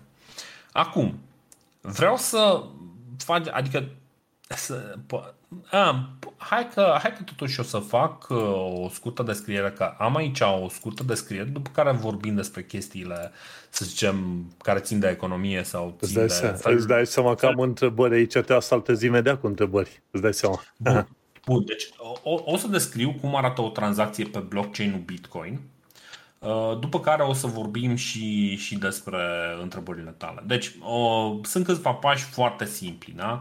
O tranzacție pe, mm, pe blockchain-ul Bitcoin este salvată prima oară cu toți parametrii într-un număr destul de mic de bytes, 83 pentru Bitcoin. Știi? Ceva de genul uh, X dă către Y atâția Bitcoin. Știi? fiecare tranzacție este semnată, sursa și destinația sunt chei publice care devin automat și identități. Deci oricine, tu poți să mergi să folosești un uh, generator de chei dacă este în, într-un anumit format folosind o anumită metodă criptografică și să zici, ok, asta este identitatea mea, de acum încolo eu asta o să folosesc. Um, practic, da, sursa și destinația sunt niște chei public, publice și uh, asta înseamnă că nu trebuie să creezi o identitate pe fiecare blockchain. Ea e cumva creată la prima apariție. Deci nu ai o, o tranzacție specială pentru treaba asta. Tranzacția este uh, trimisă apoi către rețeaua Bitcoin, unde fiecare participant validează și propagă tranzacția până când ajunge la aproape fiecare nod al rețelei. După care, tranzacția e verificată de un nod de minare, care o include într-un bloc de tranzacționare care e înregistrat pe blockchain. Um, blocurile astea sunt făcute ca odată la 10 minute să se mai creeze un bloc nou. Și uh, pentru a face chestia asta, trebuie să rezolve o problemă matematică foarte complicată. Și asta, asta este motivul pentru care, practic, uh, orice bloc de pe bit, uh, din rețeaua Bitcoin are undeva la 10 minute de tranzacții, ceva de genul ăsta. Bun, odată înregistrat pe blockchain și confirmat prin uh, suficiente blocuri ulterioare, tranzacția devine permanentă în rețeaua Bitcoin și de-abia acum valoarea monetară este considerată ca fiind parte din portofoliul noului deținător și suma poate fi cheltuită. Deci, cam asta este logica unei tranzacții pe blockchain-ul Bitcoin. Și acum întrebările, că e mult mai simplu decât să, să vorbesc eu într-una. Da, păi una dintre întrebările mele este tocmai aia legată de noduri, da? Că tu ziceai că ai noduri și atunci toată, toate tranzacțiile astea sunt distribuite pe toate nodurile. Uh-huh. Uh, funcționează sistemul ăsta cu un singur nod? Hai să zicem că tăiem de la accesul la internet toate nodurile și mai rămâne doar unul singur. Mm, ar... Nu, deci de, sistemul ăsta nu ar trebui să funcționeze și ar trebui să-ți refuze practic uh, validarea. Asta nu înseamnă că dacă tu uh, te conectezi la un nod ăsta care vrea să facă el uh, mizerii, nu, nu se poate face treaba asta. Dar uh, uh, mai este încă o problemă. Da? Deci uh, trebuie practic tot algoritmul ăla prin care tu trimiți o tranzacție care e semnată, trebuie să primești și niște răspunsuri care sunt și ele criptate și cumva uh, validate cu ce există de, deja pe blockchain. Uh, cred că genul ăsta de atac este, este studiat și uh, sunt sigur că există o metodă de a Uh, de a trece peste ea. Fix la chestia asta nu m-am gândit să văd cum anume rezolvă ei problema asta. Știi cum e? Pentru că ziceau că ăștia din, uh, din Franța, nu? Sau Apple, la fel, salvează informațiile respective pe blockchain. A, asta îmi dă de înțeles că ei de fapt au mai multe noduri, dar mm-hmm. întrebarea mea este dacă o singură entitate controlează mai multe noduri pe blockchain, nu este ca și cum de fapt nodurile alea ar fi un singur nod? Uh, nu, pentru că fiecare, fiecare nod în parte face propriile sale eforturi, propriile calcule criptografice și fiecare are propria semnătură. Uh, în plus, există un sistem uh, foarte interesant la ăștia, uh, sistemul alternativ, unde tranzacțiile astea sunt făcute practic nodurile care participă în problema de Uh, de creare a blocului, uh, trebuie să pună și niște bani. Și dacă calculele lor sunt greșite, banii ăia sunt luați. Știi? Deci, practic, ăia pun, ca să valideze ție tranzacția, pun ei niște bani și dacă nu reușesc să-ți valideze tranzacția corect, vor plăti banii respectivi. Ceea ce teoretic e, ar putea să fie de, devastator pentru, pentru un nod care are o eroare de programare sau încearcă să facă mizerii în mod intenționat. Știi? Ah, bun, așa. Și atunci, cum fac cei din Franța și din, de la Apple când zic că stochează ei tranzacțiile lor de minerale, de diplome, bun. le stochează Hai. pe blockchain? hai, hai, hai să zicem ce se întâmplă cu chestia asta. Da? Deci asta este o bază de date write once, read only, afterwards. Da? Deci uh, tu o scrii o singură dată și cumva ai garanția că ai, uh, nu știu, 10 noduri, 15 noduri, 45 de noduri, 45.000 de noduri uh, care replică acel, acea informație. În momentul în care tu faci o modificare de, pe blockchain, verificarea respectivă este validată doar în momentul în care o mare parte din noduri, dacă nu chiar toate nodurile, acceptă blocul în care tranzacția respectivă este, uh, este figurează. Știi? Și atunci uh, nu este nicio problemă. Practic, tu ai exact aceeași problemă pe care o ai cu o bază de date în care scrii, numai că baza asta de date este distribuită pe 50.000 de calculatoare, nu pe două servere. Știi? Deci a, asta e diferența majoră. Și, evident, sunt algoritmii aia de colaborare între noduri, unde fiecare nod uh, vorbește cu celelalte noduri și le informează despre tranzacțiile pe care le primesc pentru validare și tot așa. Bun, altă da. întrebare. Hai că mai am. Sau, ia zi. Nu, deci e, e suficient de clar, adică vezi, uh, înțelegi uh, Hai că încep să le, să le prind încetul cu încetul. O altă întrebare pe care o aveam eu, ce se întâmplă când la un moment dat lanțul ăsta devine mult prea mare, încât la un moment dat anumite noduri nu mai au spațiu pe ele. Există posibilitatea aia ca la un moment dat să faci un uh, ăsta distribuit, dar și fracționar, ceva de genul, dacă blockchain-ul ajunge să fie 100 de tera.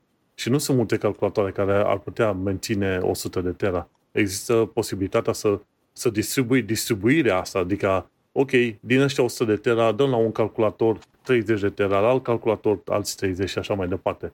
Sau da, asta, asta poți să o faci. Deci nu, nu îți spune nimeni că ăla trebuie să fie un singur calculator sau un singur hard disk sau... Deci nu îți spune nimeni cum anume să stochezi datele respective. Și nu îți spune, de exemplu, chiar nu îți spune nimeni că tu nu poți să faci de fapt o rulare a tuturor tranzacțiilor uh, până la ultimele 5 blocuri, de exemplu, și să ai o evidență foarte clară a tuturor conturilor înregistrate, uh, care ar fi, nu, nu știu cât, hai să zicem că își fac toți oamenii de pe pământul ăsta câte 10, uh, câte 10 wallet-uri, aia înseamnă undeva la nu, 70 de miliarde de, de înregistrări. Uh, să, să ții o bază de date de 70 de miliarde de înregistrări, sunt 70 de giga ori cât e înregistrarea, știi? Adică, no, dacă este, să zicem, și 100 de bytes, 7 tera, nu e chiar așa de mult. Știi? Adică poți să faci niște, niște artificii de genul ăsta. Uh, și sunt sigur că iarăși este, este o chestie la care oamenii s-au gândit, deși Uh, sincer, la felul în care se face tot uh, contra ideii de, uh, de eficiență și tocmai că rețeaua asta funcționează fiind puternic ineficientă și consumatoare de resurse, treaba asta ar trebui să ne dea de gândit. În fine. Nu, e, este foarte bună treaba asta, că ziceau la un moment dat că cât ea durează 10 minute sau chiar mai mult de atâta să valideze o tranzacție și de aia se zice că Bitcoinul este foarte, foarte încet când e vorba de tranzacții.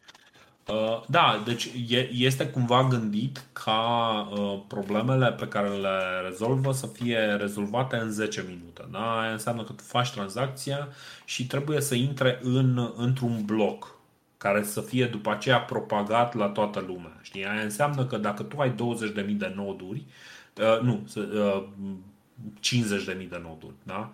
Tu trebuie să propagi la, hai să zicem, vreo 30.000 de oameni un bloc de uh, un mega. Știi? Care nu e un lucru foarte ușor, adică mm, nu e un lucru banal. Deci 10 minute plus ceva timp pentru distribuire se consumă resurse și pe partea computațională și pe partea de rețea, adică da, asta este. Uh, dar este un sistem care absolut rentează pentru că o să discutăm despre, despre aspectele sociale și economice un pic mai încolo. Păi, cred că putem trece la, la aspectele alea pentru că sunt interesat de ideea de smart contracts, nu? Că au Așa. alea legătură cumva pe, pe blockchain, dar nu, nu înțeleg efectiv cum se întâmplă fenomenul. Ca, să, ca să-ți explic despre smart contracts și îmi pare rău, Vlad, că te ținem un pic aici o statec și o să vorbim. Nu, va, eu sunt, um, sunt cu urechile pe ce spui tu, doar că îl las pe Manu să scape de aceste întrebările să se descarce. așa, așa. Bun. Deci pentru a vorbi despre smart contracts trebuie să vorbim despre ceva mai mult decât uh, blockchain-ul Bitcoin. Pentru că un blockchain nu e suficient. Da? Uh, ai nevoie de ceva mai mult de atât. Și aici vine, lumea zice geniu, eu aș spune că e pur și simplu o soluție tehnică uh, în care uh, ăsta, Vitalik Buterin, a făcut uh, un alt blockchain pe care l-a numit Ethereum, a făcut un white paper în care a explicat ce vrea el să facă acolo și propunerea pe care a, f- a făcut-o a fost să facă un fel de uh, mașină virtuală. Deci este Ethereum uh, Virtual Machine, care se poate să execute cod. Deci în loc să scrii tranzacții, tu scrii de fapt un fel de programe pentru, pentru asta, uh, pentru blockchain-ul Ethereum. Uh, acele programe pot să fie pur și simplu un uh, transfer X din contul Y în contul Z. Știi? Deci, care este tranzacția de bază care se face și pe uh, blockchain-ul Bitcoin. Dar poate să fie ceva mai mult și uh, el a uh, făcut practic acolo un uh, limbaj de programare uh, care este Turing complete, ceea ce înseamnă că poți să faci foarte multe lucruri cu el și uh, cu, cu treaba asta s-a ajuns și să se implementeze o idee care era vehiculată încă de prin 1994. Uh, ideea asta referindu-se la uh, felul cum ar, cum ar putea să arate un, uh, să zicem așa, un contract al viitorului. Da? Și ideea, ideea de bază, mm, stai un pic să văd exact uh, dacă găsesc uh, cum Da, știi cum e că în principiu, ca să merg pe ideea asta, să vorbesc puțin de smart contracts, că pentru că în principiu era ca aceste smart contracts să ajute pe creatorii, nu? Creatorii de conținut, de muzică, entertainment. O să, o să ajungem și acolo știi? un pic. Și asta era ideea, că se stipuleze și anumite informații interesante, gen când se vinde o anumită chestiune de la cineva la altcineva și are un smart contract atașat, tranzacția respectivă, atunci și persoana inițială care a creat uh, acea chestiune să primească niște bănuți, știi? Și asta mă, mă fascinează la smart contracts. Așa. Uh, Nick Sabo, așa îl cheamă pe, pe tipul ăsta. Știam că e un motiv pentru că s-ar putea să fie maghiar sau s-ar putea să fie uh, al nostru, deși mă îndoiesc. Ar putea să fie pur și simplu cineva care a emigrat în, uh, în altă țară și făcea chestia asta. În fine, făcea chestia asta în 1994 și uh, propunea niște, niște sisteme care se execută automat. Adică de ce în loc, să, în loc să ai un contract care este atât de bizantin cu cu niște exprimări avocățești complicate, cum ar fi ca în loc de contractul respectiv să ai de fapt ceva care execută cod real. Da? Și să poți să te uiți, să vezi exact ce se întâmplă în momentul în care uh, faci un împrumut și nu plătești la timp sau lucruri de genul ăsta, știi? Adică ce, ce se întâmplă. Știi, toate, toate regulile alea, toate chestiile făcute cu cu litere mici, ă, astea toate să fie codificate. Da? Și tu, în momentul în care semnezi contractul, să te uiți peste contractul respectiv, să înțelegi codul, iarăși, o chestie absolut amuzantă, dar o să discutăm despre aspectele sociale un pic mai încolo. Și ă, văzând codul, practic, ție, ție, ție foarte clar care sunt condițiile în care contractul tău Uh, va evolua. În felul ăsta, de exemplu, poți să cumperi ceva uh, printr-un astfel de smart contract care în momentul în care este revândut poate să zică ceva de genul ok, în momentul în care revinzi chestia asta 95% uh, ajunge la cel care vinde și 5% la autorul inițial. Știi? Asta, asta este chimicul uh, pe care, cu care au vrut să uh, vrăjească artiștii. Știi? Că poți să spui treaba asta în, în cod. Acum, eu nu știu exact dacă, dacă voi știți, dar ok, contractele uh, scrise de o bancă sunt, pot fi foarte greu de citit, dar uh, am văzut cod care este și mai greu de citit. Adică asta nu mă asigură și um, problemele pe care uh, treaba asta le aduce poate să fie mult mai complexă decât, uh, decât un contract unde poți uh, chiar să, să-l ataci pe, uh, pe asta, pe, pe cale legală. Da? Păi știi cum e, ei... Bă, clauza asta e abuzivă. Ei, ei cumva codul din acel smart contract și îl arunci în smart GPT și cer să-ți explice. da, exact. Și uh, problema până la urmă este fix, uh, fix faptul că uh, oamenii ăștia încearcă să uh, bage toate soluțiile astea în niște locuri unde, de fapt, lucrurile nu prea funcționează așa.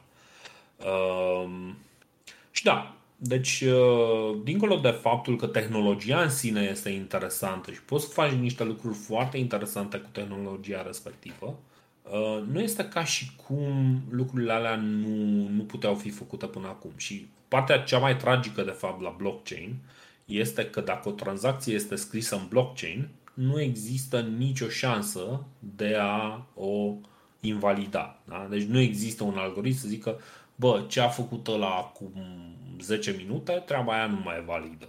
Că nu vreau, vreau îmi vreau banii înapoi, elimin tranzacția.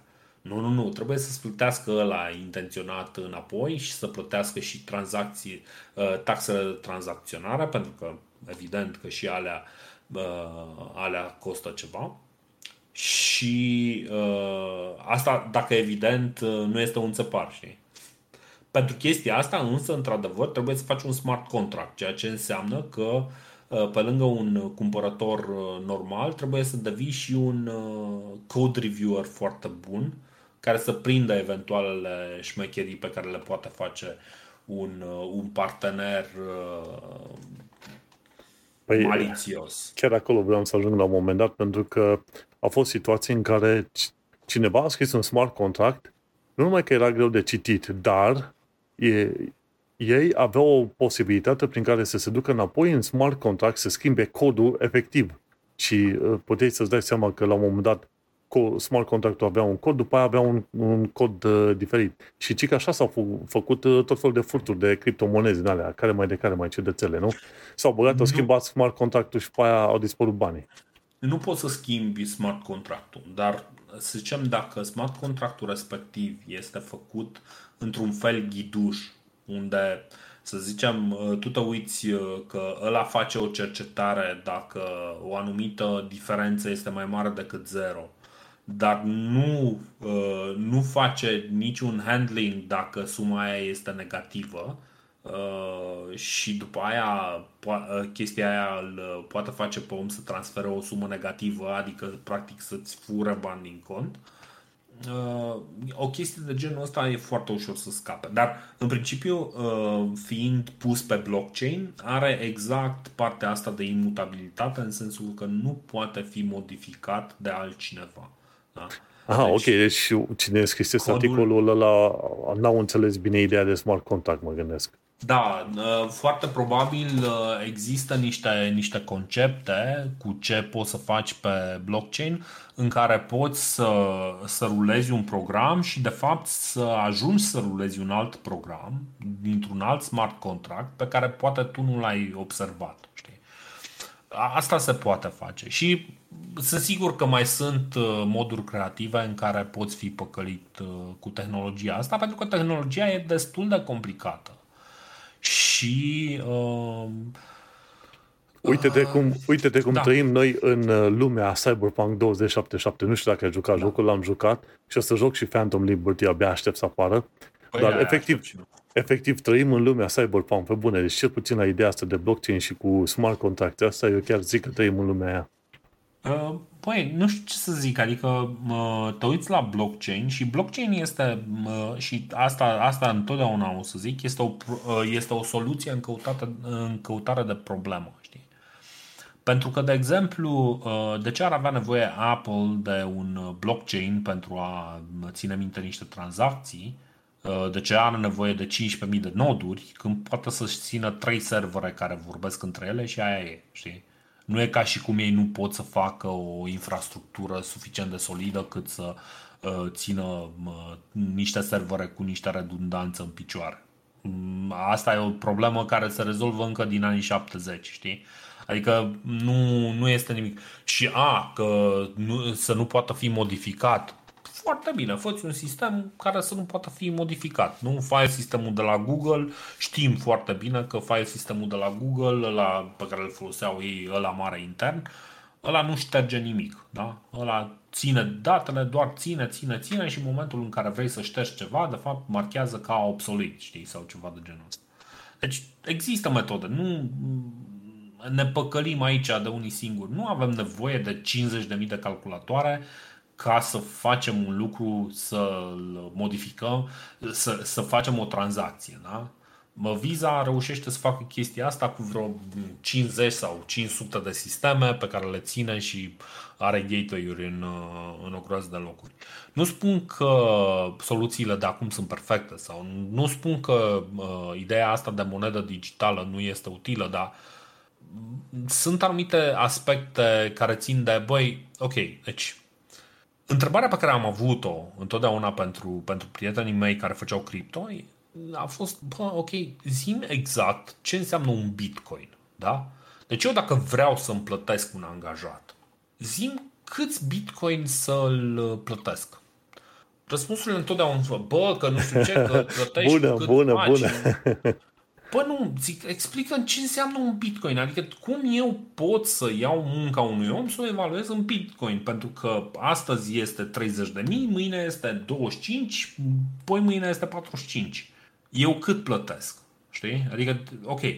Și de ce este foarte important acest eu cât plătesc? Pentru că banii ăia și, de fapt, stabilitatea unei monede este foarte importantă pentru că pe mine mă ajută să îmi fac planuri pe două săptămâni, pe 5 săptămâni, pe 52 de săptămâni, da? Pot să zic, băi, ok, uite, strâng atâția bani și în următorul an cheltui banii ăștia pentru că știu că există o oarecare stabilitate. Ok, mai există variații, da? Dar nu, nu e nimic ceva atât de spectaculos. Ok, cea mai mare uh, creștere a inflației în ultimii ani a fost 10% sau cât a fost, chiar și așa, măcar știu exact care e direcția și înțeleg, ok, mai am nevoie să mai pun niște bani uh, și știu exact de ce se întâmplă lucrurile respective sau, mă rog, cât de cât exact. Dar mai este încă un aspect. E ceva de genul, bă, ok, primul om care a plătit primul bitcoin, ăla pentru ce a plătit? Adică ce valoare avea în spate acel bitcoin? Știi? Ce, ce reprezenta acel bitcoin? Că e doar o creație practic fără niciun fel de uh, fără niciun fel de uh, susținere, să zicem, back, backup, ceva de genul ăla, știi? Da, e, e faza e că ar trebui să reprezinte uh, respectiva sumă, ar trebui să reprezinte niște muncă făcută de cineva. Ce a însemnat acel bitcoin și de ce a însemnat acel bitcoin? Știi? Adică de ce a însemnat, de ce s-a făcut acea plată și ce însemna în spate nu poate să-mi explice nimeni lucrurile astea. De ce un bitcoin din uh, 2008 uh, costa 5 cenți și un bitcoin din, uh, din 2023 costă 30 de mii? Iarăși, de ce, adică cum, cum explicăm lucrurile astea? Îți dai seama că intervină oamenii, nu? Că până la urmă trebuie ca oamenii să aibă un agreement, o înțelegere între toți. Că, uite, avem moneda asta, cum avem un leu și leu cu leul ăsta ne înțelegem să putem cumpăra o pâine, nu? Ceva mm-hmm. de genul. Da, ce, ce, ceva de genul ăsta, știi? Adică omul lucrează, să zicem, pe salariu de 3.000 de lei în mână sau 4.000 de lei în mână, dar ăla știe că, bă, ok, 4.000 de lei, mie mi-ajung să iau aia, aia, aia, aia, aia. Ok, că acum, pentru că a fost inflație, o să-și ia un litru de lapte mai puțin sau ceva de genul ăsta, e de înțeles. Ce nu este de înțeles este să investești în Bitcoin valoarea unei case și două săptămâni mai târziu să ai valoarea unui preș de casă. Știi? Adică, bă, nu, nu e ok.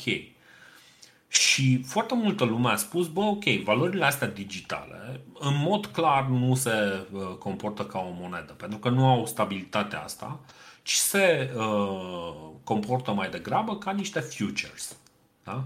niște tranzacții uh, pe stock market. Și atunci, în momentul în care astea zici că sunt niște tranzacții în stock market, ok, bun, poți să cumperi 5 acțiuni la Microsoft, și 5 acțiuni la Bitcoin. Da? Sau 5 Bitcoin. Da? Întrebarea este, bă, ok, bun. Când iau 5 acțiuni la Microsoft, da? Ăia au 5 milioane, să zicem, pentru calcule mai simple, au 5 milioane de acțiuni emise. Aia înseamnă că eu am o milionime din uh, Microsoft. Deci o milionime din profitul lor dar și o milionime din responsabilitatea lor legală și uh, sunt mai multe lucruri care, uh, care înseamnă că, practic, eu în momentul ăla sunt participant în proiectul care este Microsoft. Da? În momentul în care intru în Bitcoin, Microsoft dă, face niște produse, face niște chestii palpabile. Face... Bitcoin ăsta, ce face altceva decât să consume curent? Adică eu de ce aș vrea să iau chestia asta, știi? Uite de că ajungem și în situația de la Singapore și în proiectul ăla de la Singapore, mm-hmm. că vor să facă monedă digitală cu Amazon și cu, să zicem, binecuvântarea Fondului Monetar Internațional. Ei testează deja acolo ideea de monedă digitală, nu? Că că e Bitcoin, că e orice altceva, se testează mm-hmm. și mi se pare că și Fondul Monetar Internațional. Ei sunt interesat să creeze un fel de monedă globală, digitală, în genul ăsta. Și atunci vezi că întrebarea asta va fi foarte relevantă pentru oamenii respectivi. Băi, ok, cum creăm acele monezi digitale și, bineînțeles, ce valoare vor avea. Și vezi că se cam, duce, se, se cam duc pe direcția respectivă cu moneda asta digitală. Adică, uh, de acord, Lumea tot încearcă să pună această monedă digitală, dar cel mai probabil în momentul în care un, un stat va susține o monedă digitală, va susține inclusiv cu economia lui. Da? Deci în momentul ăsta dolarul este susținut de economia Statelor Unite și de comerțul făcut pe baza dolarilor, care este o cu tot o altă discuție, dar de exemplu, leu românesc este susținut de economia României și de schimburile pe care le are uh, economia României, uh, oamenii din România cu cei din afara lo- uh, României. Da? Uh, ăsta e motivul pentru care noi, lucrând uh, aproape exclusiv cu Uniunea Europeană, leul nostru este oarecum sincronizat cu, uh, cu moneda europeană. Dar, iarăși, există, există o oarecare logică. Acolo nu există această logică și, uh, de fapt, ce se întâmplă? Și aici o, să, o, să, o să-mi dau propriul meu verdict asupra, uh, asupra chestiei astea. Deci, din punctul meu de vedere, ce încearcă ăștia să facă cu Bitcoin uh, sau cu alte sisteme similare, dincolo de curiozitatea tehnică, care este destul de interesantă, dar care uh, Uh, nu oferă real niște, niște garanții uh, suficient de bune și nici nu oferă, adică, ok, uh, e descentralizat și cu ce mă ajută chestia asta când nu am conexiune la internet? Sau este des- descentralizat, cu ce mă ajută chestia asta când îmi sunt furați niște bani? Este descentralizat, cu ce mă ajută chestia asta, punct. O să vezi că cam toate răspunsurile astea în momentul în care tu pui, bă, da, ok, cu ce mă ajută treaba asta, o să vezi că marea majoritatea răspunsurilor merg în zona gri, în zona infracțională și așa. Uh, din ce am observat eu, ăștia vor de fapt, deci cei care au bani și vehiculează foarte mult, în afară de câțiva amărâți care au prins ideea tehnică și care au foarte fain au prins de la început și au reușit să, să-și facă o oarecare avere în Bitcoin și așa, uh, se pare că aceiași oameni care dețineau resurse financiare serioase și în dolari sau euro sau nu știu ce, sunt cei care pun mâna și pe această monedă digitală. Și atunci, cum ai rezolvat tu ceva orice? Dacă... Da, gen asta distribuită și asta, când până la urmă și băncile și instituțiile oficiale, chiar ele sunt cele care împing înainte ideea asta de bancă de monedă digitală universală, globală, ca să zic așa. Bine, deci ei vor, mie mi se pare că ce încearcă banca, în general, este să, să facă un, un aparat suplimentar de plată pe lângă sistemul uh, curent, cu SWIFT, cu carduri, cu nu știu ce. Vor să facă un sistem digital care să fie numai de pe, de pe mobil sau de pe, de pe ceva care ai un calculator în mână care rezolvă treburile respective. Which is fine. Adică nu mi se pare neapărat o problemă foarte mare chestia asta. Uh, economia, deci în momentul în care vine o bancă centrală să facă treaba asta, banca centrală are și o oarecare responsabilitate, chiar dacă politicul nu, nu trage uh, suficient de tare de mână uh, chestiile astea, dar are o oarecare responsabilitate în fața politicului, iar politicul în, uh, într-o țară este până la urmă, într-o formă sau alta, o reprezentare a poporului respectiv. Da? Deci, noi avem o oarecare influență asupra politicului românesc da? și în momentul în care uh, Banca Națională a României face niște matrapazlăcuri, face niște NFT-uri și în loc să ne dea uh, lei, ne dau NFT-uri, putem să-i luăm la întrebări, bă, voi ce anume vreți să faceți aici? Da? Deci există un lanț de responsabilitate unde putem să mergem inclusiv să acționăm în judecată și să facem, să zicem, un rollback general la, uh, la treburile astea. Și nu e ca și cum un rollback nu s-ar putea face, da? Adică și în momentul în care ai tranzacțiile astea care sunt toate read-only, nu e ca și cum nu poți zice, ok, marchez, uh, avem o tranzacție de tipul rollback, știi? Poți să faci chestia asta, dar la Bitcoin nu s-a vrut să se facă treaba asta. Bănuiesc că cu Ethereum poți să faci cu smart contracts, dar lumea nu vrea să facă lucrurile astea pentru că, de fapt, asta este o uh, rețea pentru făcut chestiile nesupravegheate, știi? Fără supraveghere, să nu vină zona financiară, pentru că este atât de complexă, atât de vitală, pentru că resursele financiare sunt atât de importante, este puternic regulată. Da? Deci există niște reguli, niște, chiar niște reguli aproape absurde. Da?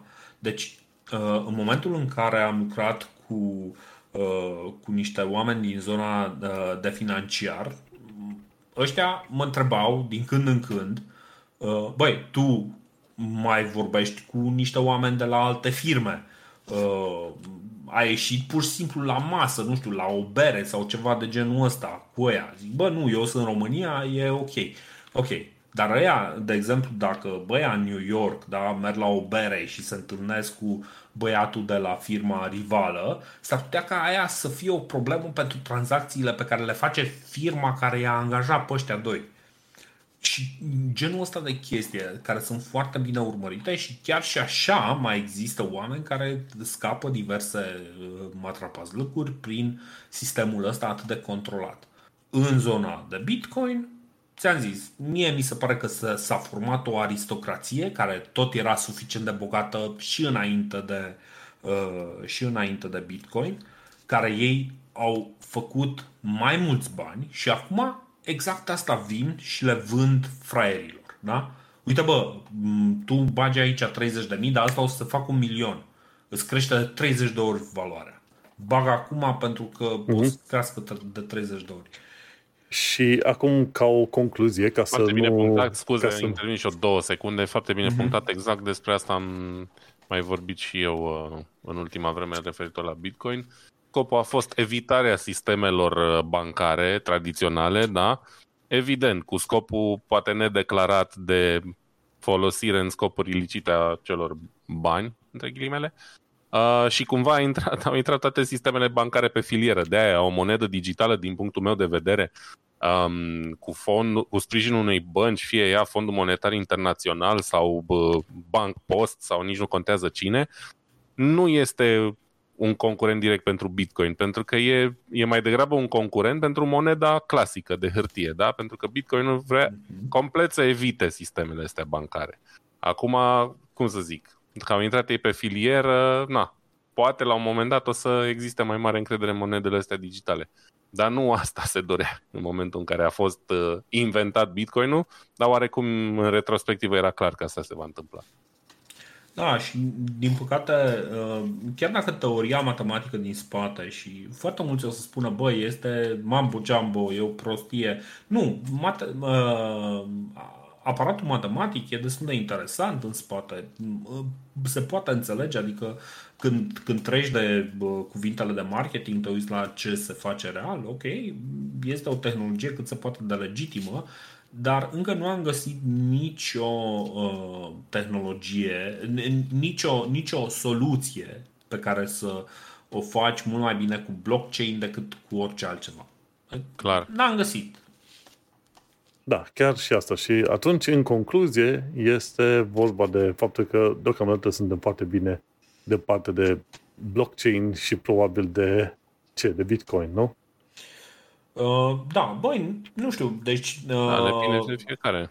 Da, depinde de fiecare. Deci dacă vreți uh, să jucați la păcănele, există ceva uh, uh, excitement în chestia asta, adică oamenilor le face plăcere treaba asta în mod legitim, adică unor oameni le place chestia asta. De exemplu, și în momentul în care vorbim de investiții da, la, la bursă, Există mai multe moduri de investiții, dar în principiu sunt două. În momentul în care tu cumperi niște acțiuni pentru că tu crezi în firma respectivă și firma respectivă va crește și tu ții acțiunile alea pentru 50 de ani, timp în care tu iei o parte din profituri, sau speculezi pe fiecare salt, uh, cădere a, uh, uh, a valorii respectivelor acțiuni. Prima variantă este mai lentă, nu o să faci bani instantaneu. A doua variantă îți promite că poți să faci de 10 ori bani în 15 minute. Și într-adevăr, poți să faci chestia asta. Sistemele high frequency trading fix asta încearcă să speculeze, dar uh, întrebarea este, băi, ok, este clar că e o diferență de valoare, da? Ăla care vine investește pe termen lung are un plan, adică chiar crede în businessul respectiv, ăla care vine și ăla de fapt joacă la păcănele, da? ăla e un joc de noroc. Și foarte mulți au uh, făcut mm, practic cu, cu Bitcoin au și cu Bitcoin și cu alte monede au exact același gen de atitudine, este un joc de noroc. Știi? Și păi n-ai, adică nu te poți pune între un fraier și banii lui, știi? Uh... da, e bună, e, bună, e bună chestia asta spusă despre, să zicem, speculator. Știi, prea puțin până la urmă câștigă de pe urma speculei în felul ăsta. No, câștigă destul, adică... Da. Dar uh, asta zic, uh, ok, până la urmă sunt niște întrebări esențiale și uh, cred că o discuție cu un economist ar ajuta foarte mult pe partea asta, dar Iarăși, eu v-am făcut recomandarea aia clipului Dan Olsen uh, Line Goes Up. Este o, un, un film de vreo două ore jumate sau ceva de genul ăsta, dar este atât de bine explicat încât mi-e, mi-e ciudă că filmul ăla nu există în uh, versiunea în limba română. Deci nu există un film similar în For online content creators, the unavoidable uh, și el, el o face fără foarte multă ură la adresa capitalismului. Știi că dacă intrăm în discuții despre politică, putem să vorbim și despre capitalism extrem și atunci lucrurile vin uh, uh, devin foarte, foarte complicate, știi? Pentru că, na, cumva și eu am încercat acum să evit fix discuția despre politică și despre, mm, despre cumva vreau să mă rețin la partea asta de impact social, știi? Pentru că până la urmă oamenii mai simpli care nu uh, nu vor să știe că neapărat trebuie să facă, trebuie să cumpere Bitcoin pentru că treaba asta eliberează pe ei politic de nu știu cine. Pentru că da, nu e, până la urmă asta e esența. Sunt niște păcănele, sunt niște, niște jocuri de noroc și mm, nu este, din păcate, o monedă legitimă. Da, va mai trebui să așteptăm. Uite că am pus linkul ăsta, Line Goes Up, am pus video uh-huh. în show notes. Dacă dai refresh la pagina, o să-l găsești uh, pe acolo. O să, o să mai recomand și uh, două clipuri de la Anders, uh, Anders Brownworth, o să-ți dau linkurile, în care explică cum anume funcționează tehnic blockchain. Și explicațiile lui sunt foarte simple, sunt în vreo 30 de minute și explică cum anume uh, ajungi să, inclusiv să ai bani în blockchain Uh, dar, uh, ți-a zis, deci marea mea problemă cu materialele astea este că toate vin, spun, a, noi o să facem, o să salvăm Africa de nu știu ce, de exemplu, unul din idealurile uh, criptomonedelor este uh, e cumva promovat de faptul că un miliard și jumătate de oameni nu au acces la banking și cu Bitcoin o să aibă. Și ceva de genul, bă, dacă stai să te gândești, există metode, deci există deja metode digitale, fost de exemplu în Kenya. În Kenya este foarte popular sistemul M-Pesa. M-Pesa a fost uh-huh. un sistem foarte popular și în. adică nu a fost foarte popular în România, nu a funcționat foarte mult, pentru că Dar în România deja puteai să plătești cu cardul. Dar a fost uh, asta. Ei, în Kenya ăla funcționează și plătești cu SMS. Da? Există WhatsApp Pay, în care plătești din WhatsApp. Există Venmo. Venmo, Alipay, uh, PayPal uh, până la urmă. Welcome back. Da, și PayPal ceva. și tot felul de chestii. Deci soluții există. N-ai nevoie de m- să, să consumi tot curentul Australiei pentru treaba asta, știi? Nu. Da, cam, da. cam asta. Și am terminat da. subiectul ăsta. E foarte valid, lăsând la o parte, vezi iar, discuția tehnică ne duce în uh, în colțurile alea întunecate ale criptomonedelor, bă, dar totuși cum facem bani din ele, știi? Uh, tocmai asta, vezi, și asta e interesant. Dacă stai să compari criptomonedele cu monedele tradiționale, nu te gândești niciodată mâine mă duc să scot niște lei din bancă și îi aștept până leii aia o să devină mai valoroși, știi? Pe când toată lumea se așteaptă ca cumpărând criptomonede să devină mai valoroase peste noapte. Um, de-aia nu are cum să funcționeze chestia asta, dar din păcate încă pică foarte mulți oameni la, la treaba asta. Și ok, hai să zicem că avem încredere în Bitcoin și Ethereum, care au oarecum uh, o istorie și se bazează pe ceva, dar sunt atâtea criptomonede care nu se bazează pe nimic și lumea în continuare e tentată să, um, să investească în ele. Asta cu milioane de oameni sau miliarde de oameni care nu au acces la banking, păi cum o să reușească oamenii ăia săracii să intre direct în lumea criptomonedelor unde ai nevoie de tot felul de aplicații dubioase, tot felul de conturi dubioase, inclusiv în Bitcoin nu e foarte facil să-ți faci un cont, da? adică e mult mai simplu exact. să-ți faci un cont bancar, cred, decât să-ți faci un, un cont de cripto în continuare și acum. Mm, poți să-ți faci destul de ușor, adică aplicațiile există foarte, foarte rapid. Problema este de unde cumperi și cum e, da. mă trebuie să ajungi să achiziționezi. De unde cumperi și ce cumperi cu ei. Da, exact. Uh, adică, acum, da. acum, acum mai e încă o chestie. Deci nu este, uh, nu este prima oară când uh, o monedă este folosită pentru tezaurizare. Da? De exemplu, noi multă vreme am folosit mărci, dolari sau euro ca să tezaurizăm uh, valoarea în timp ce uh, leul se devaloriza. Da? Uh, dar treaba asta este o situație extremă în care na, n-ar trebui să te afli în mod normal. Da? Deci lucrurile sunt într-o extremă. Și uh, până la urmă nu este ca și cum Bitcoin rezolvă treaba asta pentru că trebuie să-ți accepte cineva plățile. Cineva exact despre asta e vorba. Asta, da. Când te zaurizezi cu o monedă universal acceptată e foarte simplu. Când o faci cu una folosită în principiu pentru cumpărături de pe dark web e o problemă. Mm-hmm. Da. Dar chiar acum am uitat și în lista mea. Am luat așa, bineînțeles, în stil de speculă, dar n-am pus mulți bani în chestia. Uite, am, am o monedă, am și Inu, dar am și Dogecoin, da? Am doi, am doi câini. Am doi câini. Uh, mai am acolo o monedă numită Stellar Lumens. De cred că mai am, am o monedă numită, numită Just Me și mai am una numită Iotex. Deci era să zic latex, nu, dar e zice Iotex. Am tot fel de prostii din astea, știi? Nu, nu e mult acolo, dar m-a, m-a distrat când am putut să le cumpăr la, la preț de 0,7 de 01, știi, cenți, ceva de genul ăsta. Dar, într-adevăr, e o lume a speculatorilor deocamdată pe acolo. Dar, uh, nu, eu sunt, uh, eu sunt bucuros că ne-a explicat Dorin așa că decât cum e treaba asta cu blockchain, chiar și pe partea socială, știi, că contează toate aspectele astea. Acum pot să zic că sunt puțin mai, mai în temă cu blockchain-ul. Mă bucur, mă bucur. Bun.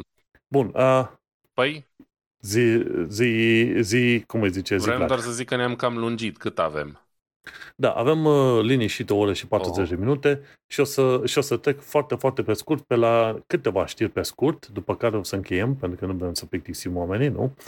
Și la știri pe scurt avem Game Ranks. Uh, Game Ranks ne anunță că Phantom Liberty Expansion nu este chiar numai un expansion, este și un fel de rescriere și un reboot a Cyberpunk 2077 și o să fie lansat în septembrie 2023. Deci uh, abia așteptăm să apară și ăla și atunci o să facă efectiv Liberty, Expand Phantom Liberty, acel expansion, o să fie de fapt cum ar fi trebuit să fie Cyberpunk la început. Cu împușcături din mașină, cu poliția care se comportă ok, cu grafica pusă la punct și cu un skill tree mai normal și cu faptul că poți să-ți iei ce haine vrei tu și totuși să ai armura potrivită, știi? Deci aia, aia abia aștept să, aștept să vină Phantom Liberty. Bun, de la PC Gamer, ce am aflat, există un joc pixelat polonez unde poți să schimbi perspectiva între isometric și first person shooter. Este foarte interesant dacă vreți să vă duceți să vedeți. Pe mine m-a distrat treaba aia pe acolo, știi? Dar uh, e pixelat, dar e simpatic. Știi? Până la urmă apreciezi creativitatea, chiar dacă vine sub formă de pixel sau sub, sub formă de grafică foarte Cred că complexă. și Dungeon a făcut Așa. chestia asta la vremea lui, adică acum vreo 20 și ceva de ani. Deci nu e ceva chiar atât de nou. Pentru un om care nu joacă isometric, chestiile alea văzute de sus, îți dai seama, mie mi se pare ceva nou, că e tot, tot timpul cu first person shooters, știi? Da, depinde. Și mergem pe mai de... Da, exact. Uh, mergem mai departe. De la Universe Today poți să vezi cum arată dunele de nisip sau deșerturile alea, deșerturile de pe Marte, filmate din spațiu. Foarte interesant. E un fel de hyperlapse, așa. Și ultima chestie de la Dave's Garage, el a fost uh, programator pe sistemul de operare Windows în anii 90. El a explicat de ce a durat atât de mult ca Microsoft să afișeze ceasul cu secunde în Windows. În Windows 11 ai o setare și poți să zici să-mi arate și secundele. Și abia, abia de curând a fost făcută chestia asta, cu o lună, două. Și tipul a, a explicat de ce nu, s-au afișat, uh, nu s-a afișat ceasul cu secunde în uh, taskbar până de curând. Și răspunsul pe scurt este faptul că pentru fiecare afișare de aia de o secundă trebuia să ocupe și, uh, ceva spațiu în memoria calculatorului. Și la vremea respectivă, discutăm de 89 90 încolo, nu aveau ei, uh, cum îi zice, nu aveau ei suficient de mult spațiu pentru Windows să poată face treaba asta. Și fiind o chestiune atât de micuță, nu și-au bătut capul cu ea decât acum, mai recent. Și cam atât cu știrile pe scurt. Uite-te că ne-am întins cu o discuție foarte faină, dar mie mi-a plăcut că am putut să acoperim uh, blockchain, monezi digitale și smart contracts.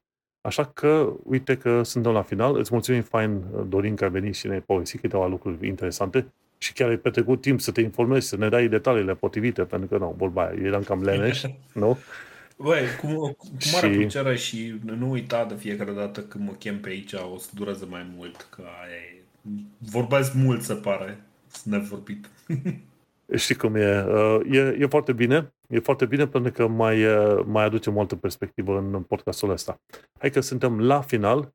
Uite, îți mulțumim că ne-ai ascultat acum și noi ne mai auzim pe data viitoare. Succes și salutare la toată lumea! Numai bine, ceau, ceau. Ceau!